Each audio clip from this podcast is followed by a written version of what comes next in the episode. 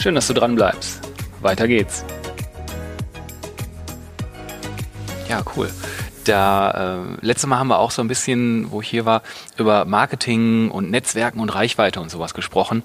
Und da ist mir eine äh, Sache so ein bisschen in Erinnerung geblieben, wo du gesagt hast, dass du quasi über äh, dein Netzwerk an Leuten, wo man, wo das jetzt aus dem persönlichen oder aus dem beruflichen Umfeld ist, ähm, quasi mit dem Porsche Zentrum auch Charity-Events organisiert hat, wo ihr was für Kinder gemacht habt und einfach so ein bisschen das eigene Branding vom Porsche Zentrum mit Kontakten aufgewertet habt und dann noch was Gutes tut. Richtig. Das, das genau. fand ich eine ganz ja. spannende Sache.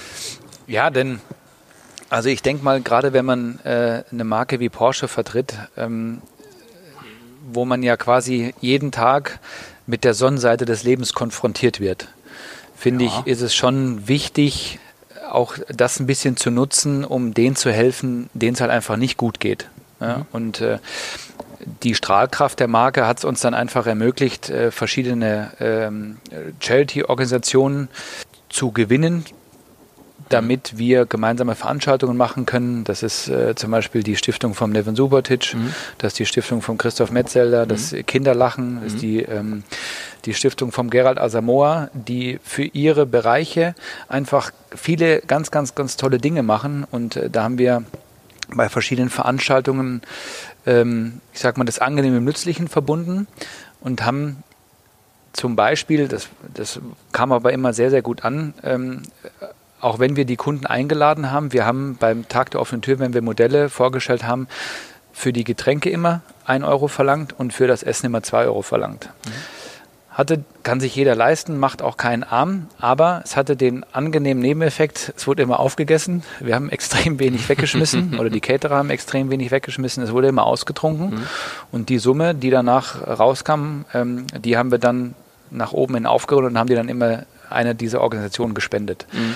Und das kam immer sehr, sehr gut an, denn äh, der eine oder andere Kunde hat dann auch statt 2 äh, Euro für sein Schnitzelbrötchen auch gern mal 20 Euro reingeschmissen, ähm, weil man dann, weil der, der äh, Gedanke einfach eben dann ja. gut gefunden wurde. Ja, ne? ja, und man, man dann ist. ganz kurz dann auch mal gemerkt hat, okay, ich stehe jetzt hier, ich gucke mir gerade ein 150.000 Euro teures Auto an und mit den 20 Euro kann ich vielleicht vielen Kindern irgendwie ein bisschen helfen und mhm. vielleicht ein Lachen ins Gesicht bringen. Mhm. Und das das war eben ein sehr, sehr schöner Gedanke. Ja. Mit Lachen ins Gesicht bringen. Du bist, glaube ich, mit dem Herrn Malmedy ganz gut befreundet.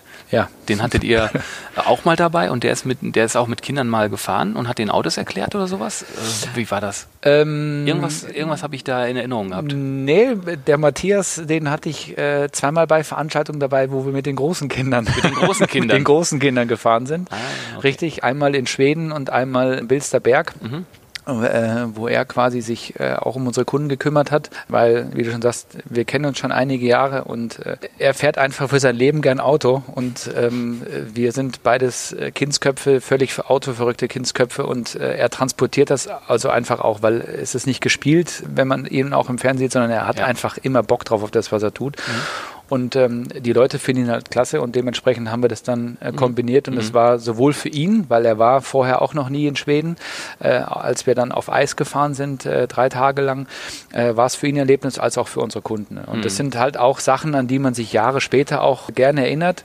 Und ähm, das war schon, das waren schon schöne Events, ja. Mhm. ja. Ja, ist geil, wenn man, wenn man das so kombinieren kann und äh, das auch im Rahmen für äh, fürs Unternehmen macht, für das man arbeitet und dann halt auch, ne? Genau, richtig, kann. Ja, ja, fantastisch. Mhm. Während der Zeit jetzt äh, im Porsche-Zentrum Personalverantwortung, Umsatzverantwortung gehabt. Ja. Unter welchem, wie viel, wie viel Personal war das und, und was war das für ein Druck und was hat das mit dir gemacht? Wenn du so darüber nachdenkst? Also wir waren zum Schluss äh, fast 50 Leute. Wir haben angefangen mit ich meine, es waren 19, als wir äh, umgezogen sind und dann waren wir zum Schluss fast 50 Leute.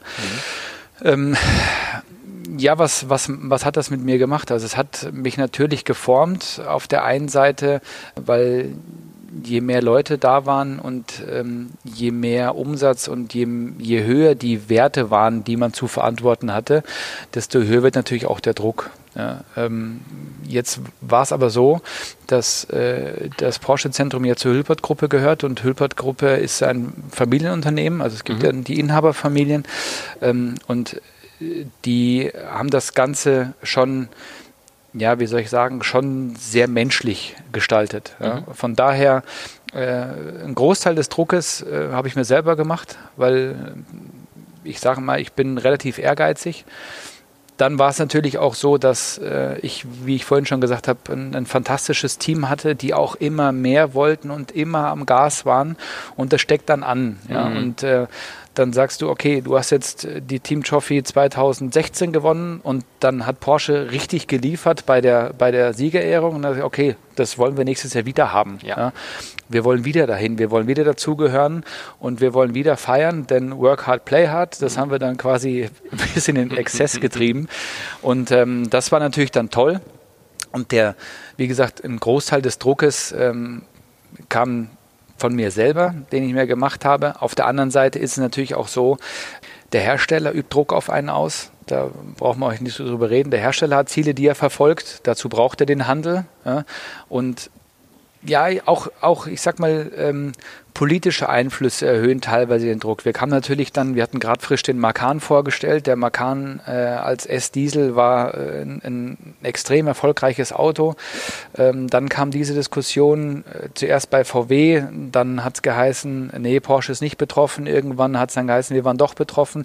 Das waren so, so von außen gestellte Themen, ja, ja. Äh, mit denen man sich dann zurechtfinden musste, die natürlich auch ich will jetzt nicht sagen, Druck erzeugt haben, aber das ist natürlich unangenehm. Mhm. Ja, gerade bei so einem emotionalen Produkt wie Porsche, da mhm. hast du es ja, wenn du deine Kunden enttäuscht. Mhm. Ja, warum auch immer. Wer da auch immer Schuld hatte oder hat, das mhm. äh, sei auch dahingestellt, aber du bist ja der Ansprechpartner vor den Kunden. Mhm. Und dann bist dann musst du auch irgendwas lösen. Dann musst du das Thema lösen, wie du das hinkriegst und das mhm. Vertrauen dann wieder gewinnen. Merkst du in, in dem Kontext, da, ich sage, da war jetzt so der Einfluss Dieselproblematik. Merkst du jetzt in den letzten Wochen äh, einen direkten Einfluss in deiner Kundschaft zum Thema SUV-Fahren? Durch die wirklich, also es hätte ja auch in Berlin, ist ja eine schlimme Geschichte, dass da Menschen gestorben sind, aber die wären möglicherweise auch ums Leben gekommen, wäre das kein SUV gewesen, sondern ein Polo.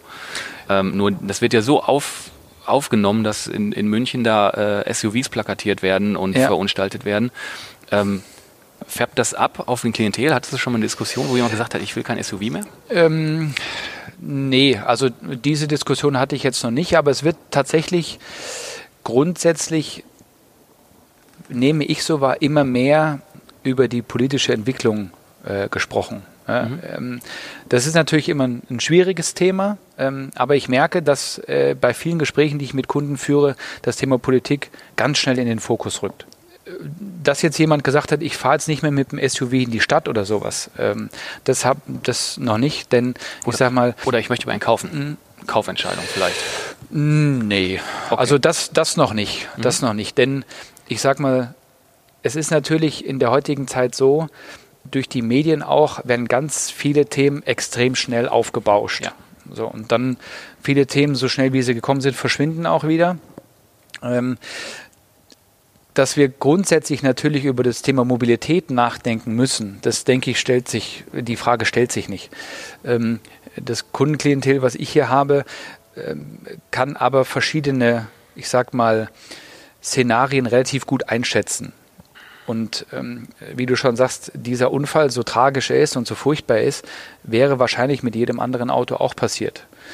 Jetzt ist natürlich momentan generell äh, große Autos, äh, vermeintlich spritfressende Autos sind für einen Teil der Gesellschaft natürlich gerade ein gefundenes Fressen. Mhm. Ähm, ich vermisse in dieser Diskussion oder in diesen ganzen Diskussionen ganz oft die Sachlichkeit. Ja, also das, äh, ähm, das fällt mir auf, wenn man auch da mal die, die eine oder andere Talkshow guckt, ähm, dass da teilweise mit, äh, ich sage jetzt mal, gefährlichem Halbwissen äh, agiert wird. Und ähm, das finde ich eine Gefahr. Das ja, ist, da, da, muss, so. da muss man schon äh, bei allen emotionalen Themen, äh, mhm. die zum Beispiel so ein äh, Unfall hervorruft, oder dass da Emotionen im Spiel sind, das ist außer Frage, das ist ganz klar, aber trotzdem muss man äh, bei, der, bei der Kerndiskussion muss man sachlich bleiben. Mhm. Ja. Also ich habe das gesehen, ähm, ähm, ich war äh, auf der IAA und äh, da wurde an, da war ja dieser, dieser äh, Aktivistentag, sage ich mal, mhm. ja, und äh, da wurde, wurden Aufkleber auf Autos gedrückt, wo dann ähm, drauf stand irgendwie Dreckschein oder irgendwie sowas und auch auf dem Tesla wurde das draufgeklebt. Ja. Ich dann sage, Leute, das ist doch exakt das Auto, das, was das, ihr eigentlich alle haben wollt. Ja? Also ja, ne, achtet mal ein bisschen. Und es ist selber nicht sauber. Es ist ja auch ganz vielschichtig, ne? Richtig. wie man ein sauberes genau. Auto genau. Äh, über, eigentlich über einen Lebenszyklus ne? von Anfang bis absolutem Ende betrachten muss. Genau. Und ähm, ich letztens noch eine, ähm, eine Statistik gelesen von, von Leaseplan, von einer der größten mhm. Leasinggeber, wo die in Europa erstmal die durchschnittlichen monatlichen Fahrzeugkosten ermittelt haben, also auch europaweit. Und dann haben die aber in jedem Land quasi ein Elektrofahrzeug im Unterhalt monatlich beleuchtet, ein Benziner und ein Diesel. Mhm. Und in Deutschland die Kennzahl, ein Elektrofahrzeug im Durchschnitt im Unterhalt in Deutschland ist 200 Euro teurer als ein Benziner oder ein Diesel. Das muss man, das kann man erstmal so nehmen. Wir mhm. investieren in tolle Mobilität, ganz toll, wir werden alle sauber. Äh, da draußen gibt es ja eine ganz breite Gesellschaft, die eventuell nicht so viel Geld haben. Das muss sich auch jeder, jeder, leisten können und da wird ja überhaupt nicht drüber gesprochen. Nein, also ähm, drum bin ich auch der Meinung, dass das Thema E-Mobilität oder E-Auto auch nicht der Weisheit letzter Schluss ist. Ich denke, dass es ein, Mix aus vielen Dingen ist. Ähm, ich gebe dir vollkommen recht. Aktuell ist es natürlich so, dass ähm, auch die Themen, das Thema Ladeinfrastruktur nicht optimal ist, aber da gibt es gute Ansätze. Ja. Und ich glaube auch, dass sich das im, im Laufe der Zeit für eine gewisse für ein gewisses Klientel von Fahrzeugnutzern ähm, wird nichts über E-Mobilität hinausgehen. Aber guck dir mal an, auch aktuell ähm, die Verfügbarkeit von Dieselmodellen. Immer weniger Hersteller gehen auf Diesel. Es gibt aber für die, für die Menschen heutzutage aktuell in vielen Situationen nichts Besseres wie ein Diesel, für die ganzen Pendler. Mhm. Ähm, für, für Leute, die, die viel weite Strecken fahren, weil sie Vertreter sind, weil sie beruflich viel unterwegs sind. Ähm, äh, das wird auch, glaube ich, noch eine ganze Zeit lang so bleiben. Auf der anderen Seite ist es natürlich schon so, wenn man jetzt mal grundsätzlich unabhängig von der Antriebsquelle betrachtet, dass äh, man sich irgendwann mal vom Individualverkehr verabschieden wird bin ich auch fest davon überzeugt. Ich fahre jeden Morgen über die B1, ich stehe jeden Morgen im Stau. Äh, durch Dortmund durch und wenn man sich in die Autos oder wenn man in die Autos reinguckt, es sitzt in der Regel immer einer drin. Mhm, so, und das mhm. ist, ich meine, ich nehme mich da nicht aus, ich sitze mhm. auch alleine drin. Ja? Mhm. Aber das ist ja auch nicht der Weisheit letzter Schluss. Mhm. Also das heißt, da gibt es vielleicht Punkte, an die man anknüpfen mhm. soll. Ähm, aber dann muss das alles mit, mit, mit Ruhe und Bedacht gemacht werden und nachhaltig gemacht werden. Es bringt mir nichts, wenn ich in Großstädten E-Scooter hinstelle Deswegen fährt keiner nicht mit dem Auto in die Stadt, sondern die Leute, die vielleicht früher gelaufen sind, fahren jetzt mit dem E-Scooter. Oder mit Bus und Bahn. Oder mit Bus und Bahn. Jetzt haben ja. sie gesagt, hey, super Wetter, jetzt fahre ich vielleicht mal mit dem E-Scooter die drei Stationen, habe ich vielleicht Bock drauf, gefällt mir ja. Probiere ich mal aus, wie mhm. das funktioniert. Was dann natürlich gar keinen Sinn macht, ist, wenn dann die Dinger abends mit dieselbetriebenen LKWs wieder eingeladen werden. ja, dann habe ich, dann macht das keinen Sinn. Ja. Mhm. Grundsätzlich sind viele Ansätze meiner Ansicht nach richtig, aber sie sind halt noch nicht zu Ende gedacht. Mhm. Und da gibt es viele äh, Stellschrauben, die man noch drehen muss. Mhm. Ja. Hast du, ähm, wo wir jetzt schon auf, auf bei diesem Thema waren, mh, vorhin das, das Alter deiner Kinder habe ich nicht äh, ohne Grund noch so kurz, kurz erwähnt. Mhm. Ähm, hast du jetzt mit deinem unternehmerischen Umfeld, was du hier so machst, haben da deine Kids nicht schon mal gesagt, hör mal, Daddy, Friday for Future, was machst du da? äh, nee, Nein, äh, weil es einfach auch äh, durch und durch Autoköpfe sind, die beiden, ja, die äh, lieber heute als morgen hier mitarbeiten würden. Nee, ähm, das noch nicht. Aber man merkt natürlich schon, also auch meine Jungs sind, wie du schon sagst, 11 und 13, aber auch die äh, stellen schon Fragen. Ne? Wie kann das sein? Äh, wie funktioniert das? Was mhm. kann man dagegen mhm. tun? Mhm. Ähm, also das geht nicht spurlos an denen vorbei, auf gar keinen Fall. Ne? Also auch in den Schulen oder die gehen mhm. beide in die gleiche Schule. Ähm, auch da wird dieses Thema thematisiert. Ja? Ähm, mhm. äh, das finde ich auch gut so. Ja, aber ähm, noch habe ich es autotechnisch im Griff. ja, aber es kann ja durchaus sein, wenn du mal mit einem äh, mit einem hochpässigen Fahrzeug nach Hause kommst, äh, wo allen klar ist, das ist jetzt äh, kein Zero-Emissionsmodell, Nee, dann äh, wird auch gerne mal das Abendessen stehen gelassen und dann wird ja, nochmal eine Runde einmal, gedreht, ja. Einmal um den Block, ne? Ja, ja ich, oh, in dem Kontext, du hast mir letztes Mal äh, erzählt, dass du auch Kunden hast, die Fahrzeuge so lange hier einlagern, dass die mal bewegt werden müssen, ne, auf Wunsch. Das, das äh, kann ja, auch vorkommen, ne? Ja, also ähm, ich sage den Kunden dann, wenn die Fahrzeuge wirklich lange hier stehen, ich meine, sie hängen am Strom und wir kümmern uns dann auch, wenn Inspektionen fällig Klar. sind oder wenn TÜV fällig mhm. ist, dann machen wir das, das ist nicht das Problem. Aber äh, natürlich sind ein Großteil der Fahrzeuge, die hier stehen, nicht fürs Stehen gemacht. Ja. Und ähm, der oder andere Kunde sagt dann schon mal, Mensch, ich kläre das mal mit meiner Versicherung ab, aber wenn du mal irgendwo einen Termin hast, der ein bisschen weiter weg ist, bewegne mal. Ja, das ist ähm, an, angenehmer Nebeneffekt. Da habe ich letztes Mal schon gedacht, du tust mir leid. Also, nee, in dem Fall muss ich das nicht. Nee. aber prima. Ja, ja. Ähm, Wobei, da muss ich dazu sagen, das sind tatsächlich die Ausnahmen, aber äh, das muss natürlich alles auch äh, alles safe sein, aber äh, das gibt es tatsächlich. Ja. Auf Kundenwunsch. Ne? Ja, ja, natürlich. Also ich spreche keinen Kunden an und sage, lass mich mal mit deinem Auto fahren. Das werde ich sicher nicht tun. Ähm, aber ähm, auf Kundenwunsch, ja. ja. Ja, ich dachte so, ein cooler Kundenwunsch eigentlich. Ja, ne? Ja. Ich gucke mal aus dem Rückspiegel jetzt weg und äh, mach mal, ich wollte jetzt Lichthupe sagen. Wenn ich die Autos hier sehe, denke ich an die Lichthupe. Machen wir das Fernlicht Nein, an. wir verhalten uns äh, konform. Bitte, ganz, ja. ganz regelkonform, ganz entspannt. Ein paar Sachen haben wir davon schon, schon geschnitten. Vielleicht kannst du da äh, in Kürze darauf eingehen. Vielleicht mit einem Zusatz noch. Wo entwickelt sich deiner Meinung nach der stationäre Autohandel hin? Ähm, was glaubst du, ähm, du hast ja vorhin schon die, die Einflüsse der Marken auf, auf die Autohäuser ähm, genannt im Großen. Siehst du da was kommen? Ja, also ich sehe da schon eine, eine große Veränderung auf die Händler zukommen. Ich denke, dass äh, für die Autohäuser zukünftig das Thema Gebrauchtwagenhandel mehr eine Rolle spielt, weil die Hersteller immer mehr dazu übergehen, ähm, den Neuwagen über Direktvertrieb zu vermarkten. Mhm. Ja.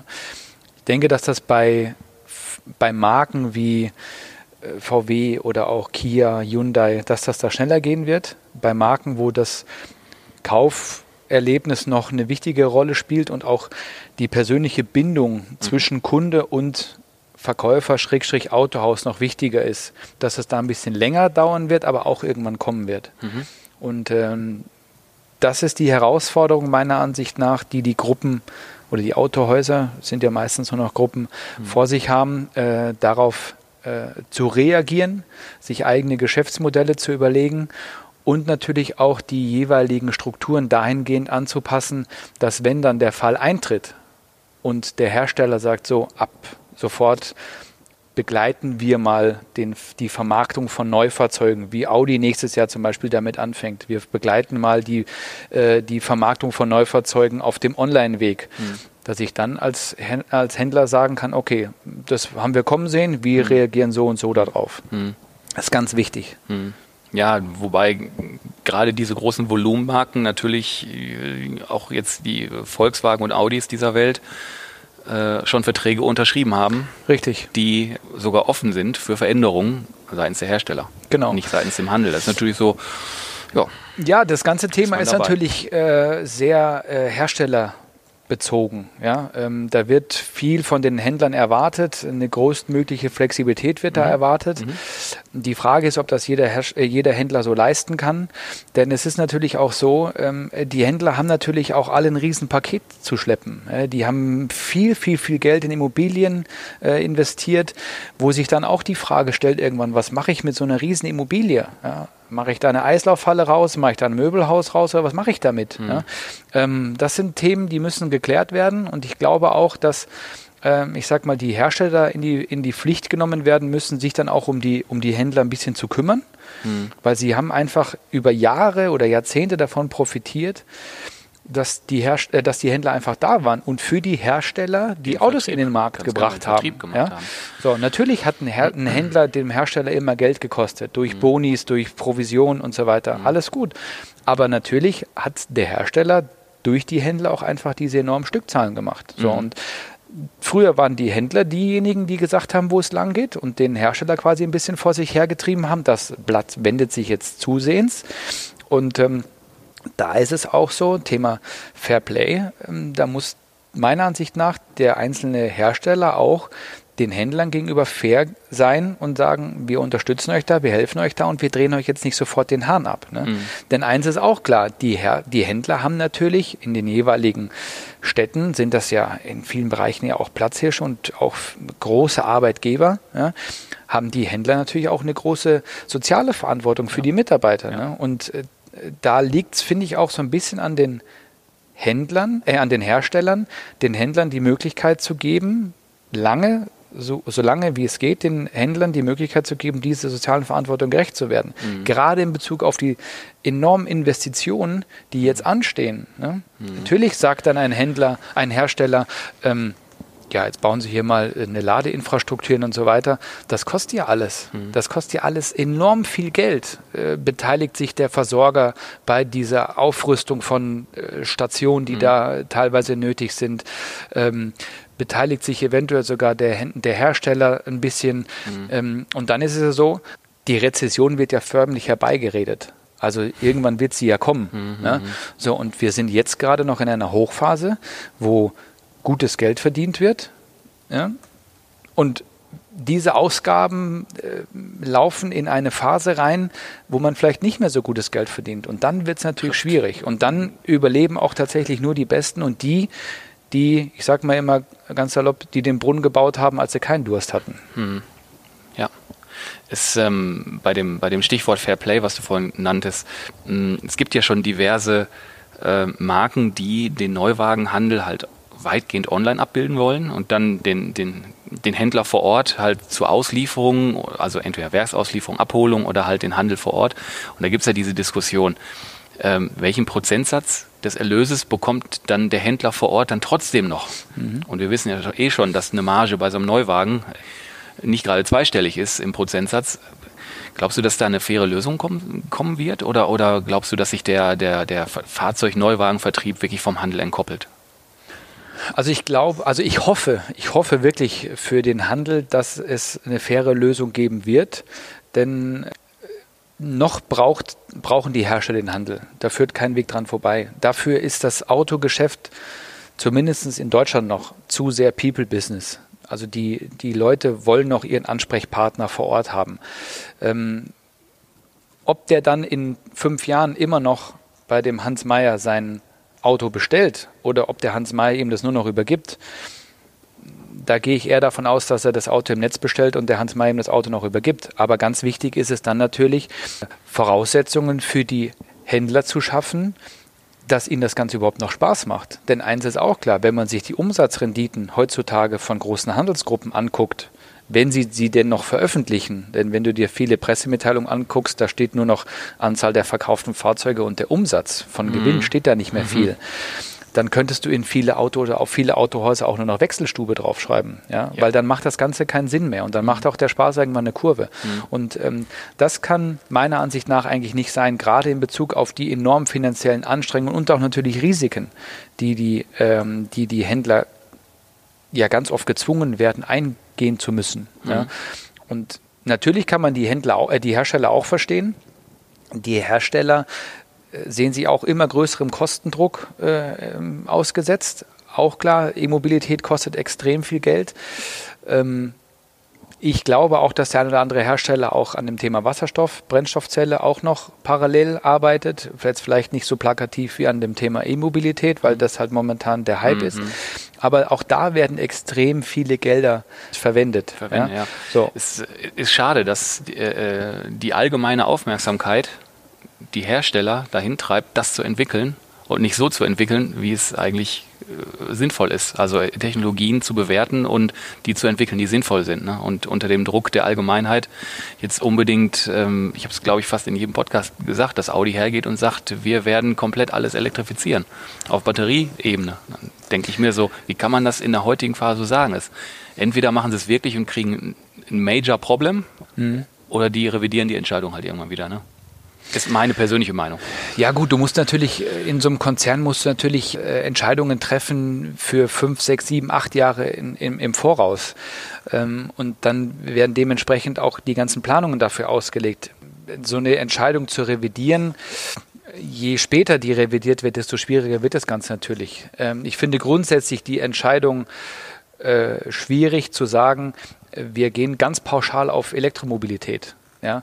Ähm, es sei denn, und das wissen wir alle nicht, in ganz geheimen Laboren bei Audi in Ingolstadt oder bei BMW in München im FITZ äh, haben irgendwelche super schlauen Köpfe irgendwelche Ideen schon perfektioniert, von denen wir alle noch nichts wissen. Das, mhm. weiß, das weiß man natürlich nicht. Mhm. Ja, also ganz viel kommt ja plötzlich aus, aus, aus dem Nichts und dann heißt es, wo haben sie das denn jetzt hergezogen? Ne? Also ich glaube grundsätzlich, dass äh, das, äh, ähm, das Thema E-Mobilität als einzigstes Standbein zu sehen, dauerhaft, äh, finde ich, find ich äh, die falsche Entscheidung. Ja. Mhm. Es wird ein Mix aus allem sein mhm. oder aus vielen. Ja, mhm. ja schließlich so mit.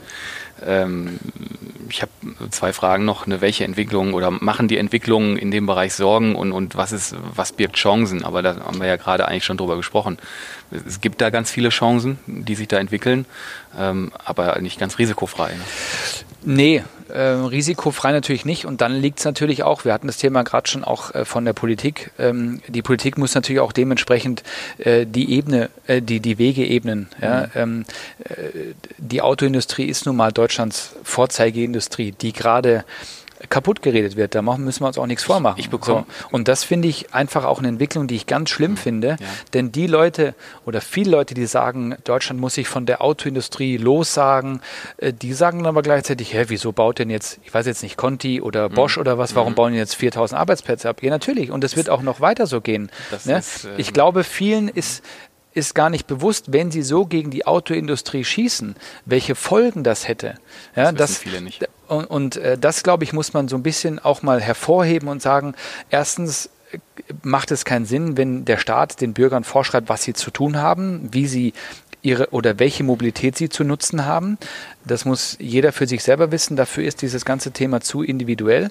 Und auf der anderen Seite glaube ich schon, dass es, dass man äh, ähm, dass die Autoindustrie sich schon hinstellen kann und sagen, Leute, natürlich, klar, wir müssen jetzt ein bisschen aufholen, aber überlegt mal bitte, wir sind halt auch extrem wichtig in Deutschland. Mhm. So und ähm, äh, Pioniergeist ist nun mal groß geschrieben in Deutschland und äh, war auch schon immer so und wird auch, glaube ich, immer so bleiben, auch wenn jetzt ähm, äh, aus China immer mehr äh, Player dazukommen oder eben auch aus Amerika ähm, ähm, auch Konzerne jetzt mitspielen werden, äh, was die Verteilung von Fahrzeugen betrifft und so weiter, ähm, die das Spiel oder die die, die, die Spielkarten neu mischen. Aber mhm. nichtsdestotrotz vermisse ich das so ein bisschen, dass man diese, dieses, äh, dieses äh, ja, äh, besondere Standing der deutschen Autoindustrie, dass man das nicht ein bisschen hervorhebt. Mhm. Ja? Okay. Ich habe äh, so einen kleinen Teil neu eingeschoben in, in meinem Podcast. das sogenannte Buzzword-Bingo. Oh. Ja. Da, zur Vorbereitung, du hast ja was zur Vorbereitung ja schon mal äh, bekommen, mhm. da waren die aber weggeext. ja, danke. Nicht, dass du jetzt den Zettel rausholst. Ne?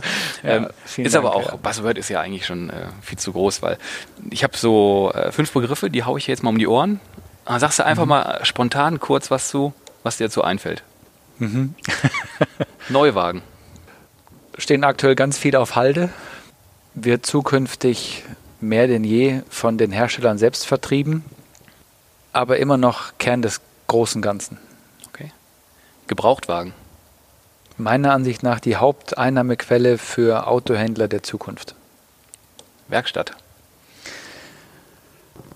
Wird sich zum Problemkind entwickeln, denke ich, äh, weil einfach auch die Wartungsintervalle immer länger werden, die Teile, äh, die Haltbarkeit der Teile immer besser wird, die Zuverlässigkeit der Autos immer besser wird. Also da sehe ich wirklich ähm, für Autohäuser ein, Riesen, ein Riesenthema. Ähm, denn äh, letzten Endes, wenn man sich die Deckungsbeiträge anguckt, machen die im Absatz jetzt einfach am meisten Spaß. Mhm. Ähm, da muss ich einiges tun. Ja. Mhm.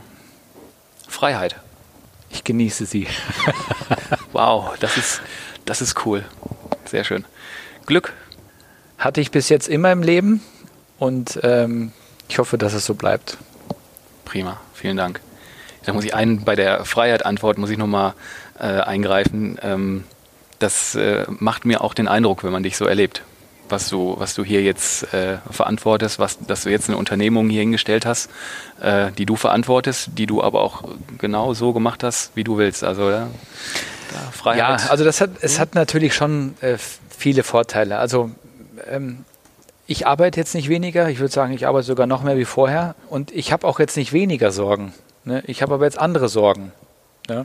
Und das ist, und das ist, äh, ähm, weil es halt einfach jetzt, äh, ja, ich sag mal, für meine Familie und mich ist. Mhm. Und das, äh, das ist ein Zustand, den ich gerade sehr schätze. Ja, super. Also ich habe immer klassisch äh, zwei Ab Abschlussfragen ähm, an meine Gäste. Interessiert mich jetzt in dem Kontext, ja, dass du äh, lange bei Porsche warst, bei BMW und ähm, da kriegst du natürlich auch in dem Sportwagen-Luxus-Segment ähm, natürlich auch eine Menge mit, was da so entwickelt wird, weil das immer High-End-Produkte sind. Was glaubst du, ähm, was erwartet die Autobranche in drei bis fünf Jahren? ich sage mal, das Thema Hersteller, da haben wir ja gerade schon drüber gesprochen. Ich glaube, dass die, die Hersteller vor enormen Anstrengungen stehen, ähm, die Mobilität für morgen äh, zu gestalten.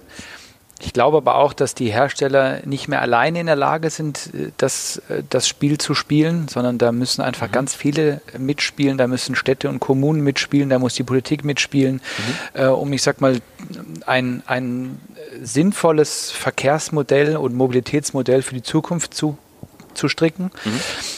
Für den Handel ähm, sehe ich die Zukunft ja leider nicht so rosig aus beschriebenen Gründen vorhin schon. Der Handel muss auch, glaube ich, äh, sich seine eigenen Wege überlegen, die er zukünftig beschreiten will, ähm, sich vielleicht mehr auf, auf die Persönlichkeit des jeweiligen Autohauses fokussieren, soweit es möglich ist, sich vielleicht so ein bisschen aus den Zwängen von Herstellern befreien, ähm, so dem ganzen Betrieb seinen eigenen Stempel aufdrücken um letzten Endes, ich sag mal, auch seine, seine Zukunft zu sichern. Ja, das, hm. das sind äh, herstellerunabhängige Marketingkonzepte, das sind äh, herstellerunabhängige äh, Angebote, ob man jetzt vielleicht auch darüber nachdenkt, äh, ein, ein Carsharing-Modell anzubieten, äh, ein, ein Autovermietungsthema, denn das ist zum Beispiel so ein Punkt, das merke ich hier in meinem Kundenkreis, dass die, die, die Laufzeit der Freude, so ein Auto zu besitzen, wird immer kürzer. Mhm. Sich da Modelle zu überlegen, wie kann ich auf dieses Thema reagieren? Ja, ähm, fährt der Kunde im Sommer ein Cabrio, fährt er im Winter ein SUV, weil er gerne mhm. Ski fährt oder mhm. gerne in die Berge fährt, wie auch immer. Ich glaube, dass äh, ähm, die flexibelsten Händler, die es über die letzten Jahre geschafft haben, sich finanziell vernünftig aufzustellen, äh, die ein, ein, gewisses Eigenkapital haben äh, und Mut haben, äh, sich neue Wege zu überlegen und die auch zu gehen, dass die äh, dauerhaft überleben werden. Mhm. Wann sitzt du das erste Mal in einem komplett autonomen Auto? Also ich würde sagen, das dauert noch mindestens fünf Jahre. Okay. Nicht, weil wir es technisch nicht hinkriegen, sondern weil die Rahmenbedingungen dafür noch nicht da sind. Ich glaube, technisch ist das nicht das Problem. Mhm. Aber äh, jetzt sind wir wieder beim Thema Politik und ich bin eigentlich niemand, der immer von der Politik fordert, aber auch da äh, muss einfach schneller agiert werden. Mhm. Ja, die Rahmenbedingungen sind ein ganz, ganz wichtiges Thema. Richtig, ja. Ich sage mal, nehmen wir jetzt mal ein Worst-Case-Szenario. Ein, ein autonom fahrendes Auto ähm, hat keine Möglichkeit, ähm, einen Aufprall zu verhindern, ja. muss sich jetzt entscheiden ja. zwischen Mensch und Tier. Ja. So. Wie bringt es diese Wertigkeit rein? Ja. Beides sind Lebewesen. Also das sind so Themen, die müssen noch geklärt werden. Ich glaube, das dauert auch noch lange, mhm. aber ich sage mhm. mal, um von einer äh, Autobahnauffahrt äh, München mhm. nach Nürnberg autonom zu fahren, okay. über eine Autobahn. Das glaube ich wird, äh, das wird mhm. technisch gesehen relativ schnell möglich sein. Das mhm. glaube ich auch. Und Audi hat es ja vor Jahren schon bewiesen, dass die autonom mit einem RS7 war das glaube ich über eine Rennstrecke gefahren mhm. sind. Das hat auch funktioniert. Aber da sind natürlich die Eventualitäten minimiert. Minimiert. Mhm. Ja, auf einer Rennstrecke äh, läuft ja in der Regel kein Mensch über die Straße oder mhm. ein Hund läuft da drüber oder sowas. Mhm. Ne? Ja. Okay. Also es ist eine, äh, ein sehr spannendes Thema. Mhm. Ja, Frank, Vielen Dank. Waren viele Fragen. Du hast mir da überall ganz tolle Antworten gegeben. War super spannend. Auch, Vielen Dank für deine Zeit. Ja, gerne gemacht, weil ich auch ein bisschen über deinen Background noch ein bisschen erfahren wollte und das einfach mega spannend fand, wie so die Entwicklung ist. Dann sind wir mit dem Podcast äh, für diesmal auch am Ende. Vielen Dank. Und ich verabschiede mich von euch und demnächst geht es auch schon weiter. Die nächsten zwei, drei Gäste stehen auch schon fest und das wird auf jeden Fall auch sehr spannend. Okay, ciao.